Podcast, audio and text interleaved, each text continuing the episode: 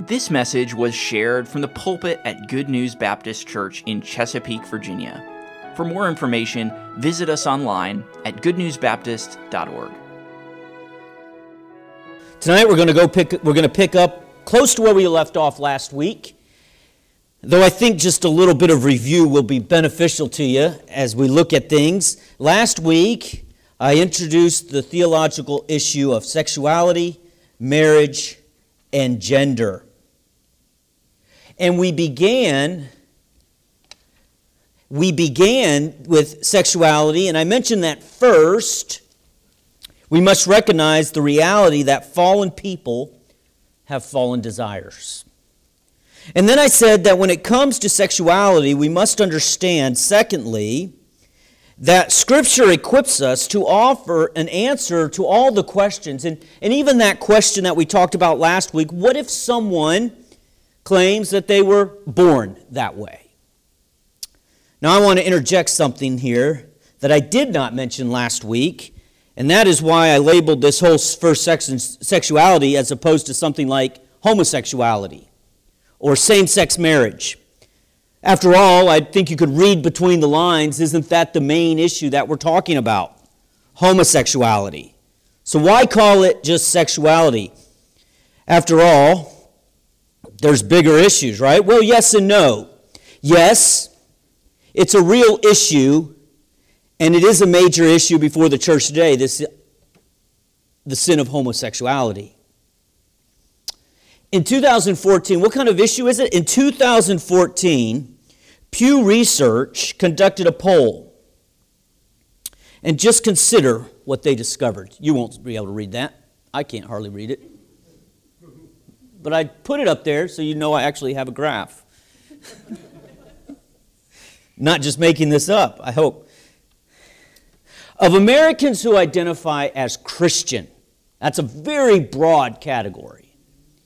But as of Americans who identify as Christian, 54% now say that homosexuality should be accepted rather than discouraged by society. We're at a point where Christians who believe homosexuality should be accepted are now in the majority.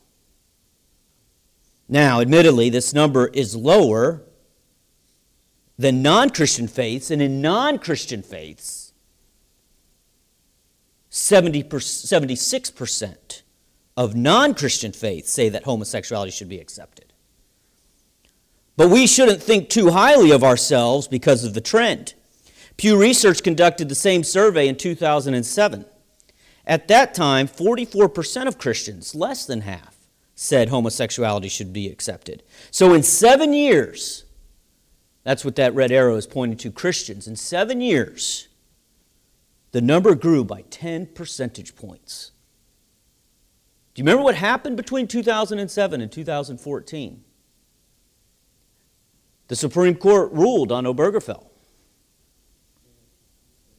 There's a lot going on in our court. We had a president who had an agenda. He pushed a very social, liberally, a liberally social agenda. The Obergefell, if you remember, if you recall, that was the Supreme Court decision that repealed the Defense of Marriage Act. That this statistic is skewed. Remember, I said 54 percent Unless we think that this statistic is skewed by mainline, mainline Protestant denominations, what I mean by that, the Lutheran, Presbyterians, Methodists, Episcopals, what we would call theologically liberal. Consider how homosexuality is viewed among those we might consider to be of like faith and practice, namely Baptists in America.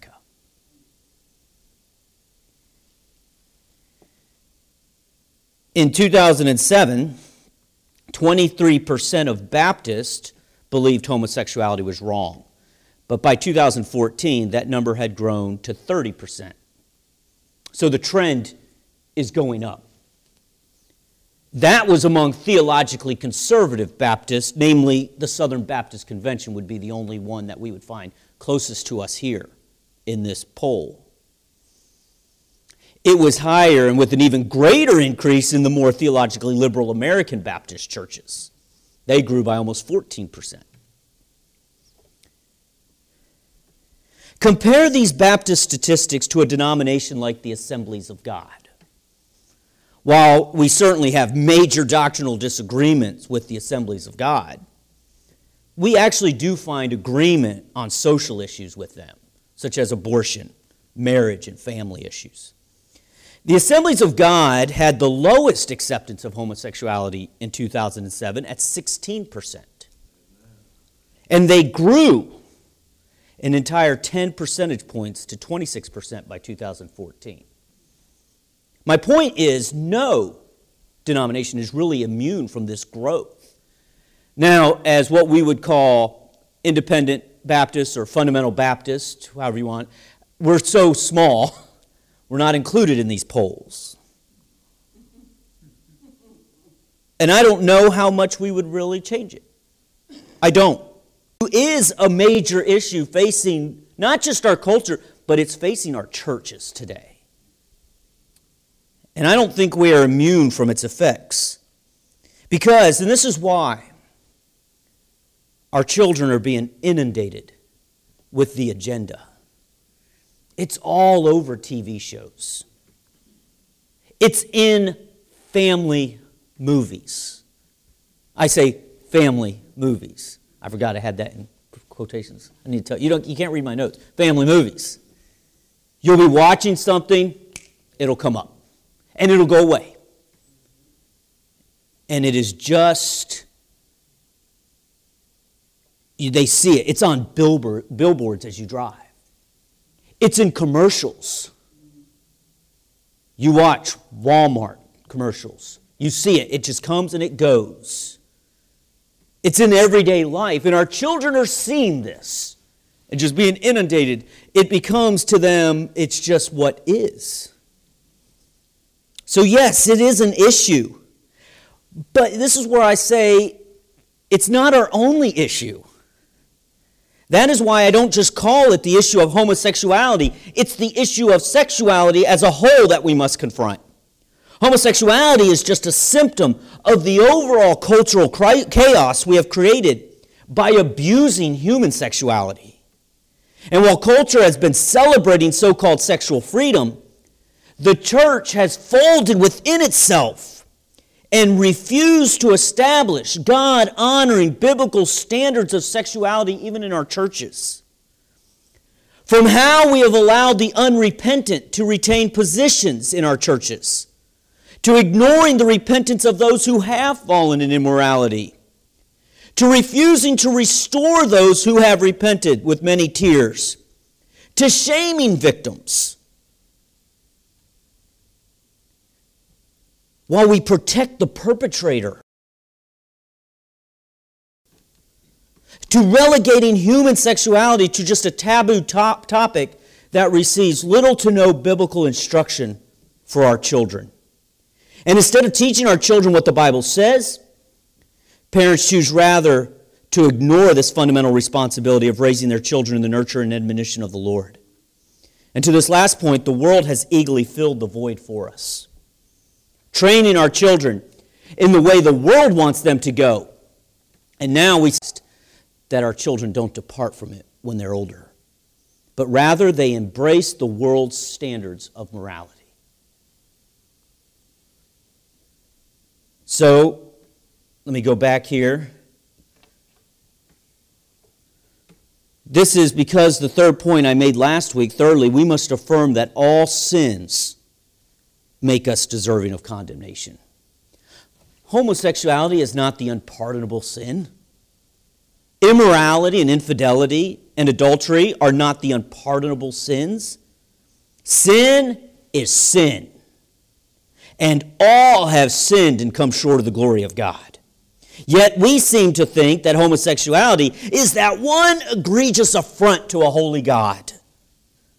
But there are many believers who are battling with sexual addiction, pornography, even in our churches with same sex attraction. And these are all sins in the eyes of God. Sin is what separates us, not specific sins. We sin because we are sinners. We are not sinners simply because we commit a sin. And so, brothers and sisters who struggle with sexual sins are not in a different class of people. They're not a different class of Christian.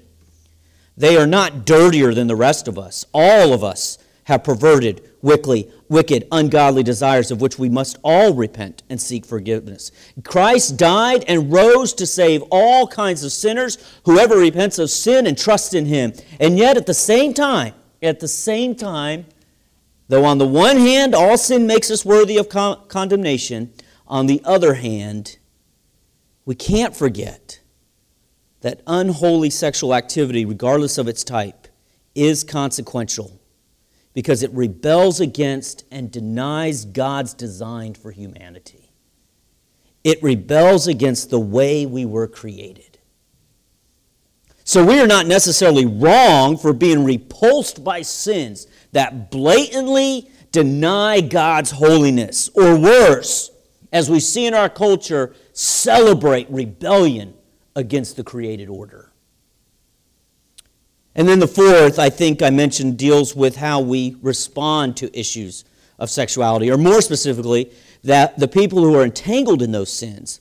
See, our posture should be towards those who experience same sex attraction, or those who allow the passions of the flesh to control their actions. It must be one of compassion, kindness, gentleness, and speaking the truth in love.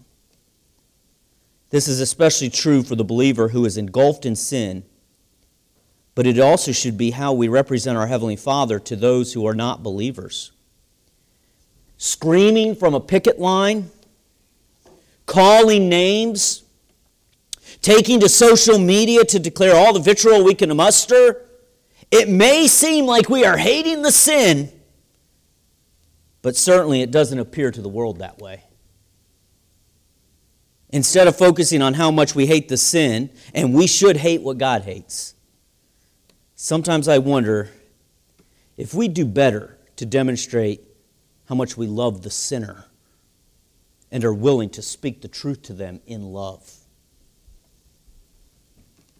So, after we looked, after we looked at the issue of sexuality last week, we then moved to the institution of marriage. You might recall that I did make a connection between how we view human sexuality with how we view marriage. Our culture has played this out for us. Once our culture attacked the sanctity of our created purpose, we then attacked the institution for which that purpose was designed. And to see this divine purpose and institution, we looked at Genesis chapter 1, verses 26 through 28, where we needed to see three truths that we needed to consider prior to looking at marriage. And the first we looked at, the first preliminary truth, was that man was created in the image of God.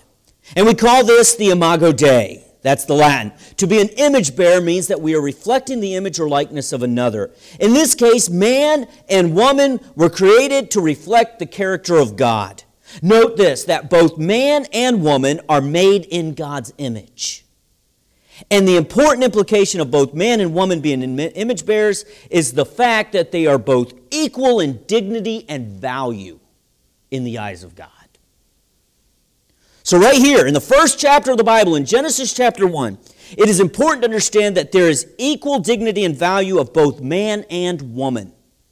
And we have to understand that the truth before that truth before we can even consider the different roles in marriage. Secondly, we had to look at the preliminary truth of dominion. Now, as an image bearer, Adam and Eve served as God's representatives in the Garden of Eden. And the principle here is one of stewardship. God is the owner and creator of creation. And man and woman were appointed together as a unit to be his divine caretakers. And then finally, we saw last week the preliminary truth of procreation. One way in which man and women, woman can rule and subdue the earth is to have children. Be fruitful and multiply, it said in verse 28. We rule the earth by filling the entire planet with other image bearers who will also reflect back to God his own glory. So then we moved to four implications in Genesis chapter 2, verse 15 through 25. And I was about to introduce these four implications of marriage when we ran out of time. Actually, I think I did get through the first one. But we're going to start with implication number one this evening. And we're going to introduce those again, and I, I think it'd help us if we read again Genesis chapter 2. So if you have your Bibles, turn with me to Genesis chapter 2, verse 15. Genesis chapter 2, verse 15. This is what the Bible says. And the Lord God took the man and put him in the garden into the garden of Eden to dress it and to keep it.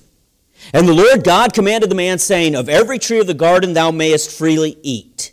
But of the tree of the knowledge of good and evil thou shalt not eat of it, for in the day that thou eatest thereof thou shalt surely die. And the Lord God said, It is not good that man should be alone. I will make him an help meet for him. And out of the ground the Lord God formed every beast of the field and every fowl of the air, and brought them unto Adam to see what he would call them. And whatsoever Adam called every living creature, that was the name thereof. And Adam gave names to all cattle, and to the fowl of the air, and to every beast of the field. But for Adam, there was not found a help meet for him. And the Lord God caused a deep sleep to fall upon Adam, and he slept. And he took one of his ribs, and closed up the flesh instead thereof. And the rib which the Lord God had taken from man made he a woman, and brought her unto the man. And Adam said, This is now bone of my bones, and flesh of my flesh. She shall be called woman, because she was taken out of man. Therefore shall a man leave his father and his mother, and shall cleave unto his wife, and they shall be one flesh. And they were both naked, the man and his wife, and were not ashamed. So, the first implication we see in this passage is that God has given the authority to the man or to the husband to lead in marriage. When God gave Adam the task in Genesis chapter 2 verse 15 to dress and keep the garden, he immediately followed with instructions on how to do it.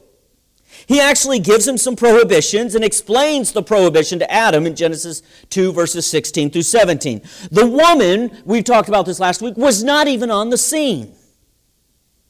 Besides the command to dress and keep the garden, Adam had also given the opportunity to name the animals. Now, when you have the authority, or when you have the ability, the opportunity to name something, it is a sign of authority. I've had five children. And as my sons were born, I held them up and I said, He shall be called. And I, there was only really one good name, so I decided let's do it again Tavis. We will have Tavis, the heir to my throne, the firstborn. But I got to name him. Now, Kendall got to make the approving of those names that I picked, right? And so, and then when Tanner was born, we have a man child. He shall be called Tanner. And then Titus. Oh, it was a little bit of a shock, Titus was. Uh, but we get Titus, and we named him Titus. And then I, I had girls too. You know, I don't want to demean the girls. I had girls too. And we had Carolyn. But we named them. As parents, we named them. Naming is a sign of authority. So when the animals come to Adam, guess what he gets to do? He's, he's going to name them. And it was the man who was given the responsibility of naming the animals, but he also named who? The woman. In Genesis chapter 2, verse 23, he said, She is woman. Now, I've kind of talked about, you know, I named my boys, I must be in charge.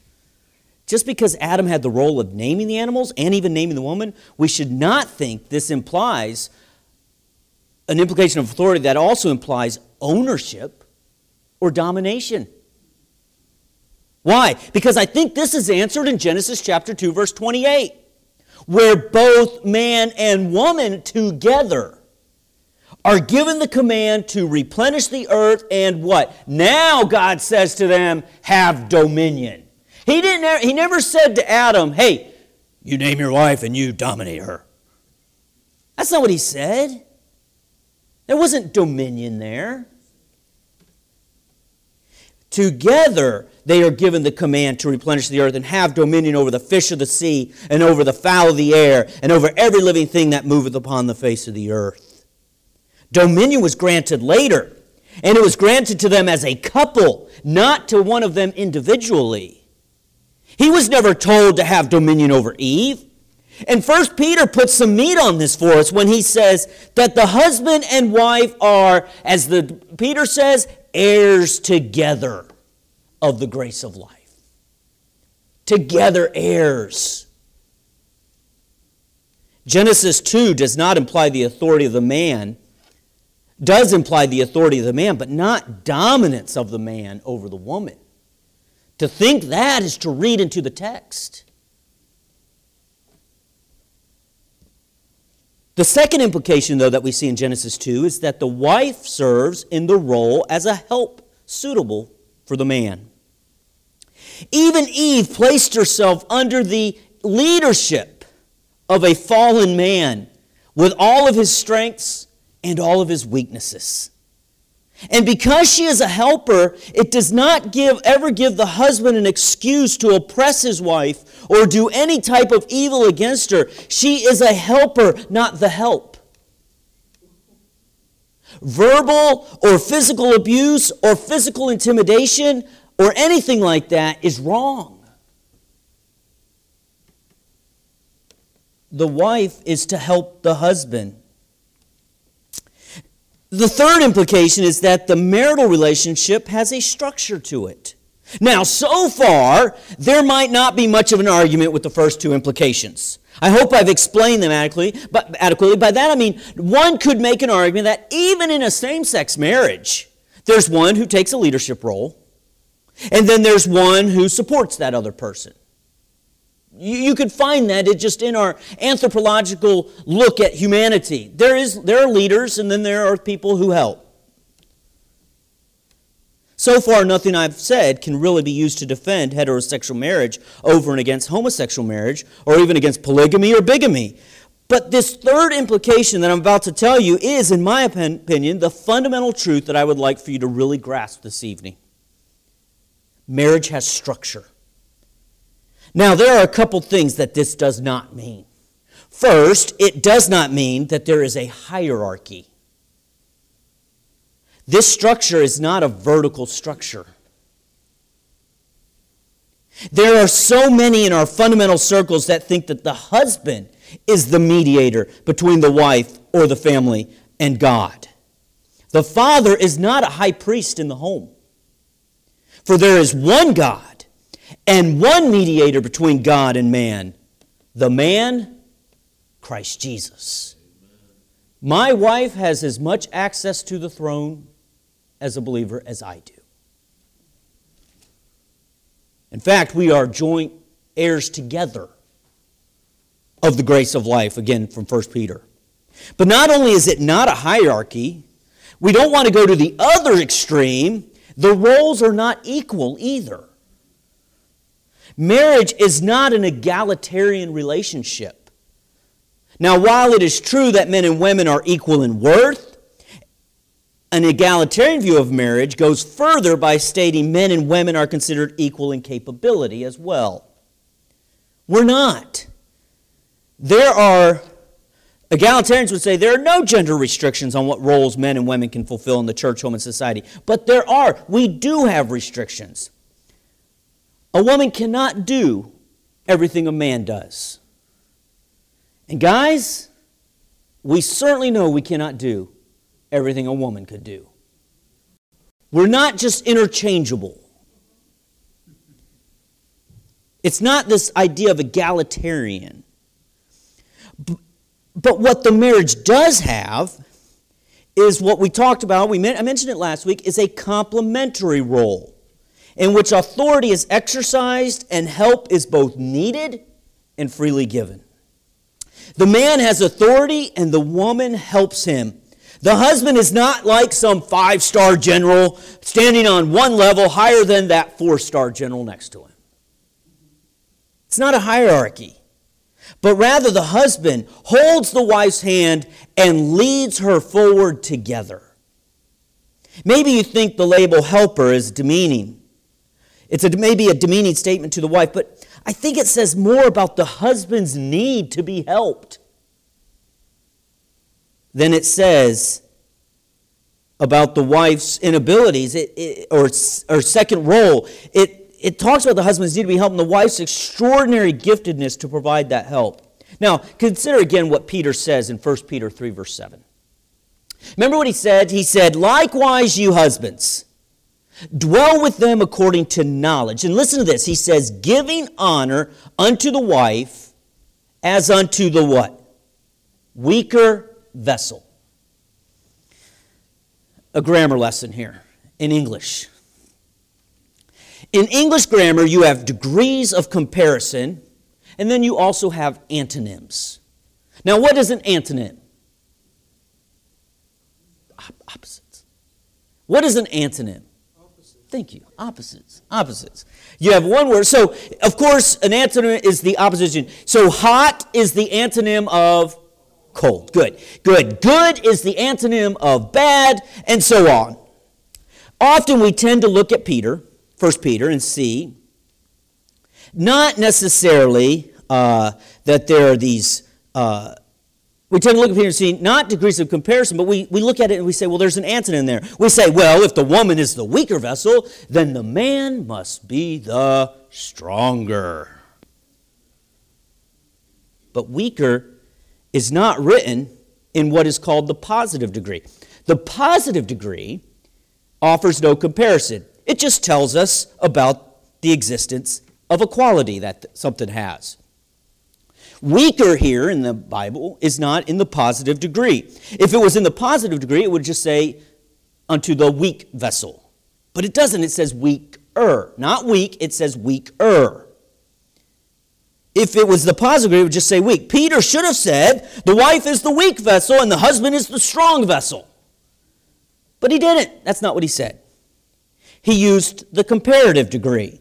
He said she was weaker. Of note, he does not use the superlative degree. He does not say she's the weakest, though I think you can imply that.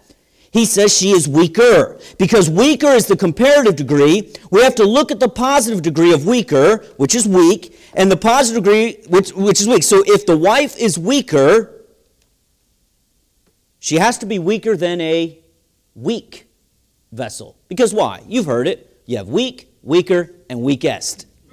Right? So, what is weaker then? Something that's already weak. So, what does all this teach us? Guys, you're weak. And you need help. And so this isn't a matter of, hey, well, I'm going to just look down at the weaker vessel. I'm going to, I'm going to be the hero here. You need help. That's what, the way it was designed. And so I'll introduce to you the word again. We mentioned it last week. I said it a few minutes ago, but tonight we'll dive a little deeper into it. And it's the word complimentary. Complementary with an E. C O M P L E M E N T A R Y. Not complementary with an I, which means, wow, you guys all look bright eyed this evening. That's a, a lie, but it's a compliment, all right? Though the concept of male female complementarity can be seen from Genesis through Revelation, this idea, this word complementarian, has only been in use for about 25 years in theology. And it was coined by a group of scholars who got together to try and come up with a word to describe someone who ascribes to the historic biblical idea that male and female are equal, but they are different. And so there were some scholars who came up, they, they tossed around different ideas. One was the idea that, well, let's say traditional. Well, if you look at history, traditional marriage has not always been great. I mean, you can look at the Old Testament. I would not follow the marriage of, say, David or even Abraham or Jacob. We got a lot of problems in the Bible with marriage. We got fallen man. And so these, these theologians came and said, well, what's this idea? And so they thought about egalitarian and they thought about traditional, and they said, well, why are they even thinking about this? Now you might protest by saying, well, wait, I don't, I, I've read my Bible. I've never seen Paul talk about marriage and use that word complementary. It's not in there. And you're right, it's not. But did you know that the word Trinity is not found in the Bible? Neither is the word rapture. See, we have come to use words to describe biblical theology that is taught in the Bible. And you know how these terms are most often developed? When those doctrines are attacked. For example, the word Trinity. That was not used until the second century. The first recording of the word was a, by a man named Theophilus of Antioch. And in the fourth century, Arianism taught that the Father existed prior to the Son, who was not by nature God, but rather a changeable creature who was granted the dignity of becoming the Son of God. And it was looked at as heresy because it was.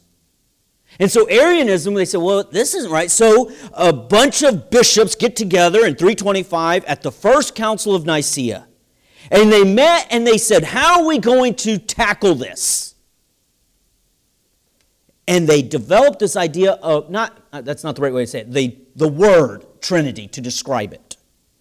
They did not develop the doctrine, it had been in the Bible all along. But the result came out of that was the Nicene Creed, which affirmed the doctrine of the Trinity. It, they didn't invent the doctrine. They simply gave a name to something because now that doctrine was under attack. And it was when that doctrine came under attack, the church developed a name for the doctrine that they had all along been scripturally defending. And the same is true for this word complementary. For so long, marriage was not under attack. We have considered marriage, we have traditionally we've always considered marriage between two people, male and female, who complete each other. Isn't that what Genesis 2 teaches? Eve was a help, suitable or meet for Adam. She was bone of his bones, flesh of his flesh. So when Adam said that, in the first truly sappy romantic voice, he was saying, Eve, you complete me. That's what Adam was saying. He said, You're bone of my bones, you are flesh of my flesh. It was doctrinally and theologically true before there was ever a name assigned to it. This becomes incredibly beautiful when we consider that because man and woman, women, woman reflect the image of God on their own, together, though, I want to be careful, I don't want to get too mystic with it, but when a man and wife come together, they almost do create a third mentality that's different, a personality that's different from them separate. They become together and they are one person that didn't exist when they were separate. A husband and wife fully reflect the image of God separately, but they also demonstrate the beauty of his divine plan for humanity when they join together. Together, they are able to fulfill the mandate of God to fulfill the earth and subdue it. Together, they demonstrate obedience to this mandate. If marriage represents the relationship of an eternal Christ in the church, then what did marriage mean under the old covenant and what will it mean in the kingdom? There, there is a universal view of marriage that is applicable to all times and all places. And yet we have the marriage to remind us of that relationship between Christ and his church. And it's a beautiful picture. So this brings us to the fourth implication we see in Genesis chapter 2. This passage implies that God has a design for marriage. Now, this is not some sort of relationship man created. It's not an institution created by man. Or as Jean Jacques Rousseau described it, he said in this famous quote Man was born free, and he is everywhere in chains. Rousseau was not speaking of political chains like we as Americans have viewed oppressive governments. This was not a statement about freedom and independence. Rousseau was actually speaking of institutions, government, churches, and yes, even family and marriage. He viewed it as an institution that kept people in chains. Marriage is not a man made institution. It's not a restrictive institution that we created, nor is it a restriction that some pastor or even this bald white guy up here decided, hey, this is what I think marriage should be. Marriage is what God created when he said, I will make a help meet for Adam in Genesis 2:18. It was God proclaiming how he wanted things ordered. So we have established the implications of marriage. The, that authority was given to the husband to lead, that the role of the wife is to help the husband, that the marriage relationship has structure to it, and it has a divine design. But now we move into our progression. We first saw that man and woman are sexual beings, and that misunderstanding or abusing that purpose leads to rejection of the divine plan for marriage. But when the, instruct, the instruction of marriage is destroyed, it logically progresses to insinuating that any person can fulfill the roles in marriage. With no objective institution to present itself, everything becomes subjective. Everything becomes confused. The genders within the institution become confused and confusing. And so this brings us to gender. So, how might we summarize the Christian worldview of gender? Well, it's not politically correct to say so. And speaking of politically correctness, I don't think anything I've said so far is really earth shattering. But I do know it's very much against our culture right now. Even what I've said, and I hope I've been kind about it, will be considered hateful. But I hope I've been loving in the way I've presented it. But let's return to the idea of gender. Gender isn't just psychological.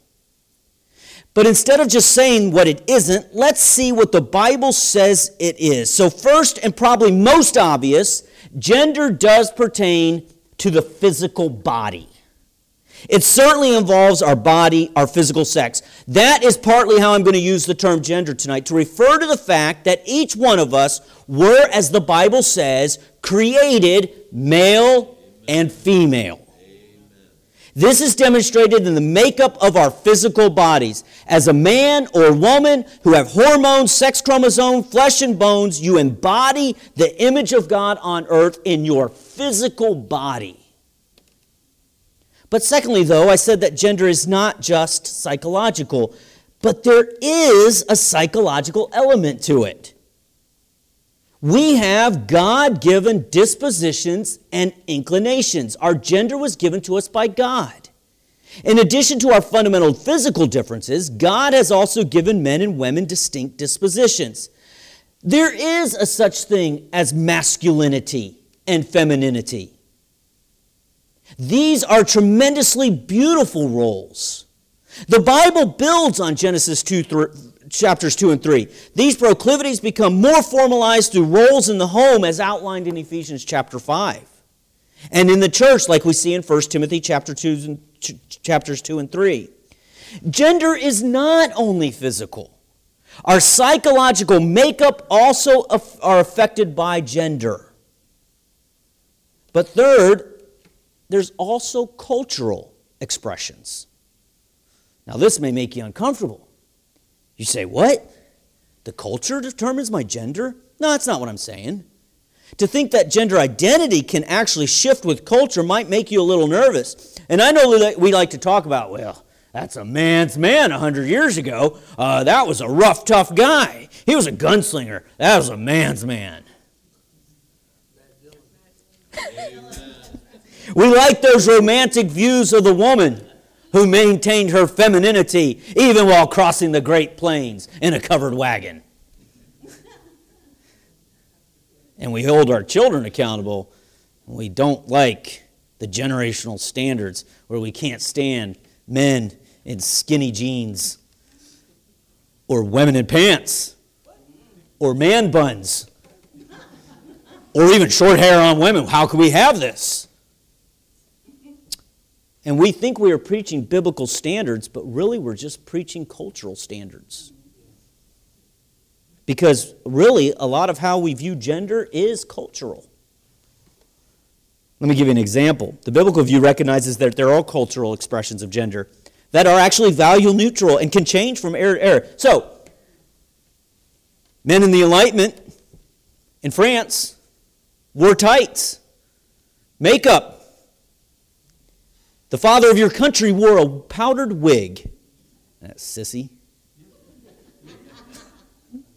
In fact, you ever heard the term, I'm going to put my best foot forward? They would take and they would actually put padding to have their calf look more muscular. And if you see the photos, I'm sorry, I told you I wouldn't move. I'm moving back. They would actually, they would put their, in their pictures, they would put their foot forward to put your best foot forward to show your muscular calf. That was covered in tights. if you look at some of the paintings of George Washington, he had a, he had a nice little heel on. The pilgrims wore buckles. Are you going to come to church with buckles on your shoe? but today we don't wear wigs and powdered wigs and makeup and tights. In the 1980s, we insisted our women wear culottes. I hope we still don't do that. Clothes, hairstyle, colors. The Bible doesn't spell out what women or men should wear, though it is significant to know that in 1 Corinthians 11, Paul does expect men and women to present themselves as such through their appearance in ways that make made sense in their culture and to show their gender that to, to look like the gender they are men are to look like men and women are to look like women so, yes, there are some cultural expressions of gender that vary across time and aren't core to being a man or a woman, but that doesn't mean that gender is only cultural. The Bible says gender fundamentally is something you are, not just the way you dress or behave. Now, let's take a moment and contrast this with the secular view that's become prominent. Today, many some say, would say that your sex is only biological. You either have male or female chromosomes, anatomy, and hormones. Gender, on the other hand, they would say, is psychological. It pertains to your inner sense of identity. Gender, socially defined, includes things like behavior, appearance, clothing, roles. Many theorists argue that there is no necessary correlation between your physical sex and your gender. In this, they diverge from a biblical worldview. A recent article in Slate put it this way Gender is a kind of performance, something we actively create from the limited cultural materials we encounter. And the writer asserted that babies and toddler, toddlers are genderless. This view makes gender radically subjective, known only to that person. And this view opens up the possibility of having the wrong body for one's true gender. Others report a gender identity that doesn't correspond to masculine or feminine at all, but in, somewhere in between the two. In fact, when I was at George Mason, I, I was taking this class and, I, and it was explained that it's just a spectrum. And somewhere you are on this spectrum of gender. It makes no sense. It's actually logically impossible. You can't be as we as there's popular now say, well, I'm transitioning. You are still either one or the other. Now you may think you can change that gender, but there is no in between. So, even though it might seem scandalous to say this within our, within our culture, we must be clear. The Bible rejects this understanding. And the Bible must be the arbiter of truth. It is, as we have said throughout this whole course, the divine revelation that is the source of what we know to be true. Our gender being created either male or female and being a man or woman is a gift from God. And it's a holistic gift. It includes our body, the physical makeup, our sense of identity, our psychology, and the dispositions and roles, the culture into which God has placed us. So, how do we as Christians show the love of Christ in this world? That celebrates gender nonconformity. How do we even as how do we even as we talk about some of these things that may very well go out into the metaverse even as I'm here talking and I know I'm being live streamed how do we potentially talk about these things that could potentially come back to be used against us? How do we remain firmly planted in the word of God? Well here are five suggestions. You won't see them in the notes. I encourage you to write them down. First seek wisdom. Brothers and sisters we're not called to walk the world alone. Your job may be asking you to carry out policies that you disagree with. Should you protest? Should you implement the policy but with some sort of dissent? Should you quit your job? I don't know. Ask for wisdom. Much will depend on your job, your situation, and the way the policy might be worded. Seek counsel, seek wisdom. I am in a job that I have seen the social upheaval just wreak havoc on our military. And I pray that I will not compromise. But we have to be wise as serpents, harmless as a dove. Secondly, adopt a posture of compassion. When we think of someone we know who identifies as homosexual or transgender or a whole host of factors needs to be taken into consideration. A person's sins, their family dynamics, and pain or abuse inflicted by others are just a few of them. That's not to say that they are right to embrace an alternate gender identity. No one gets a free pass on sin because they feel their sinful proclivities are natural to them. But no matter what, we must have compassion on those who are going through what must be very confusing.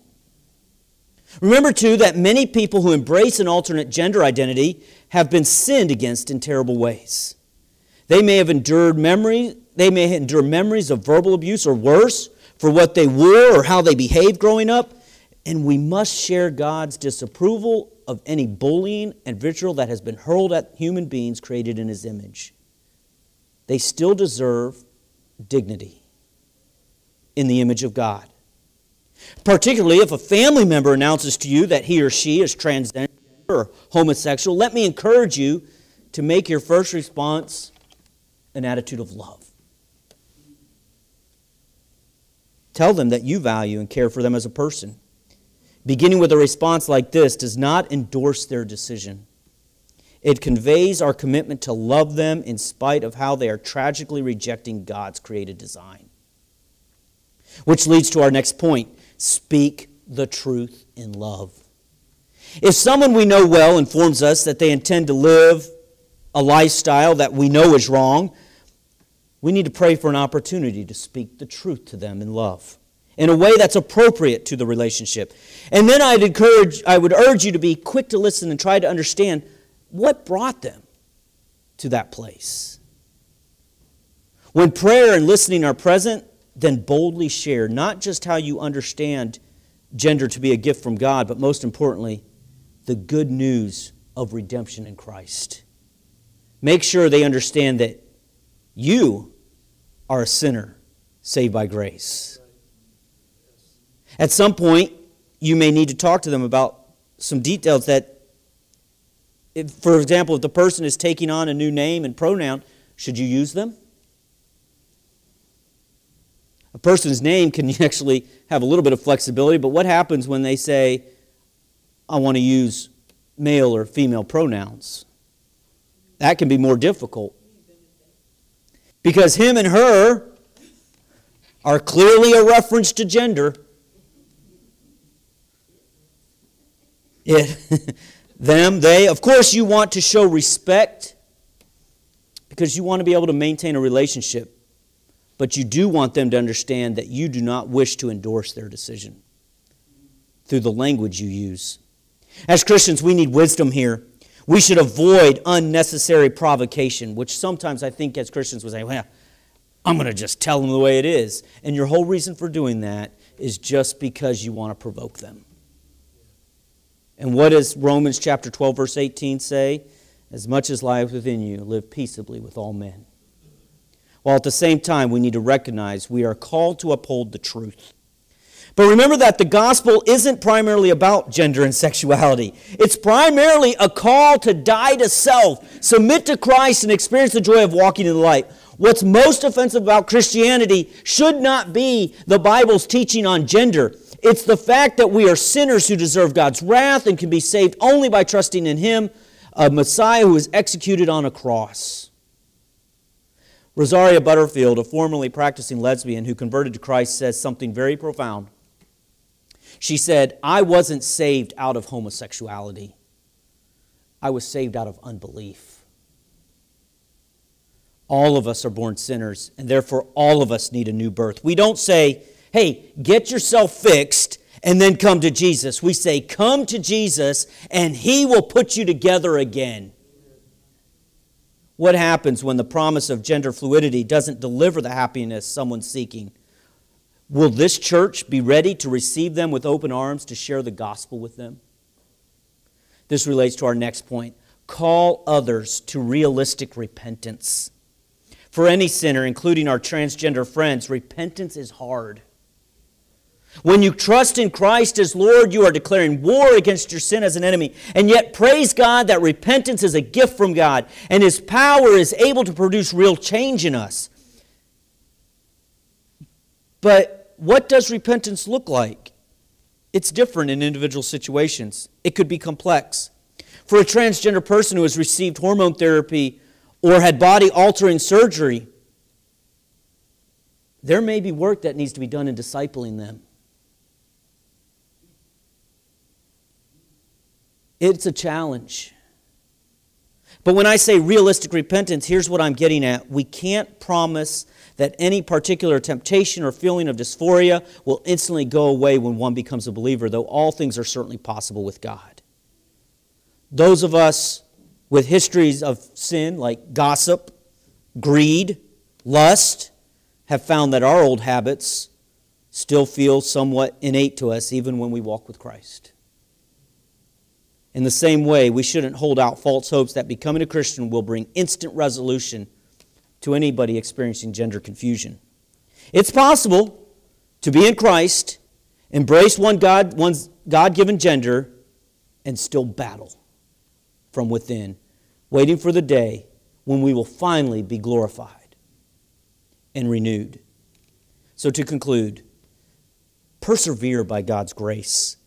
Let me encourage us to per- persevere in our culture. Continue to love, show love to family members or friends who may disagree with you about gender and sexuality. God will be gracious to sustain us as we seek to hold on to our convictions and to pour ourselves out in service and mercy. After all, isn't that what Jesus did? He spoke the truth even when it was unpopular. And then he laid down his life for those who rejected him. May He give us the strength to live, to love like He loved. So, in conclusion, what we have discussed last week and this evening is an incredibly sensitive subject. As Christians, we have done some things right as we confront this theological issue. I think we properly understand the warnings of the slippery slope that sexual chaos can lead to. We also are correct in understanding the magnitude of the sin of things like homosexuality. And we do, I think, even at least in our church here, we call sin sin. But as Christians, I think we have gotten some things wrong. For example, we've gotten sucked into using the world's terminology, where we'll be quick to say, well, that's traditional marriage. There's really only marriage, regardless of what the world says. And I fear we have lost our charity as we develop a hierarchy of sin where homosexuality or maybe transgenderism seems to be at the top of our list as we compare it to our own hypocritical piety. We often, with sin, have been the first to cast the stones. So, where do we go from here? We still live in this culture, and we still have to deal with it. And it's going to bring us to our next topic that we'll discuss next week. What hap- how should the Christian behave in the cultural chaos when actually they find that they are completely at odds with even what the government is doing or what the government is saying? And so next week we'll reconvene and we'll talk about when is civic disobedience and civil obedience the appropriate action. Thank you for listening. If you have questions about your relationship with God, or you would like to know more about the ministry of Good News Baptist Church, you can visit us online at goodnewsbaptist.org or call us at 757 488 3241. We trust your heart was challenged as you listened, and we want to encourage you to share this message with others. May the truth of God's Word be your guide as you strive to follow Christ and make Him known to others.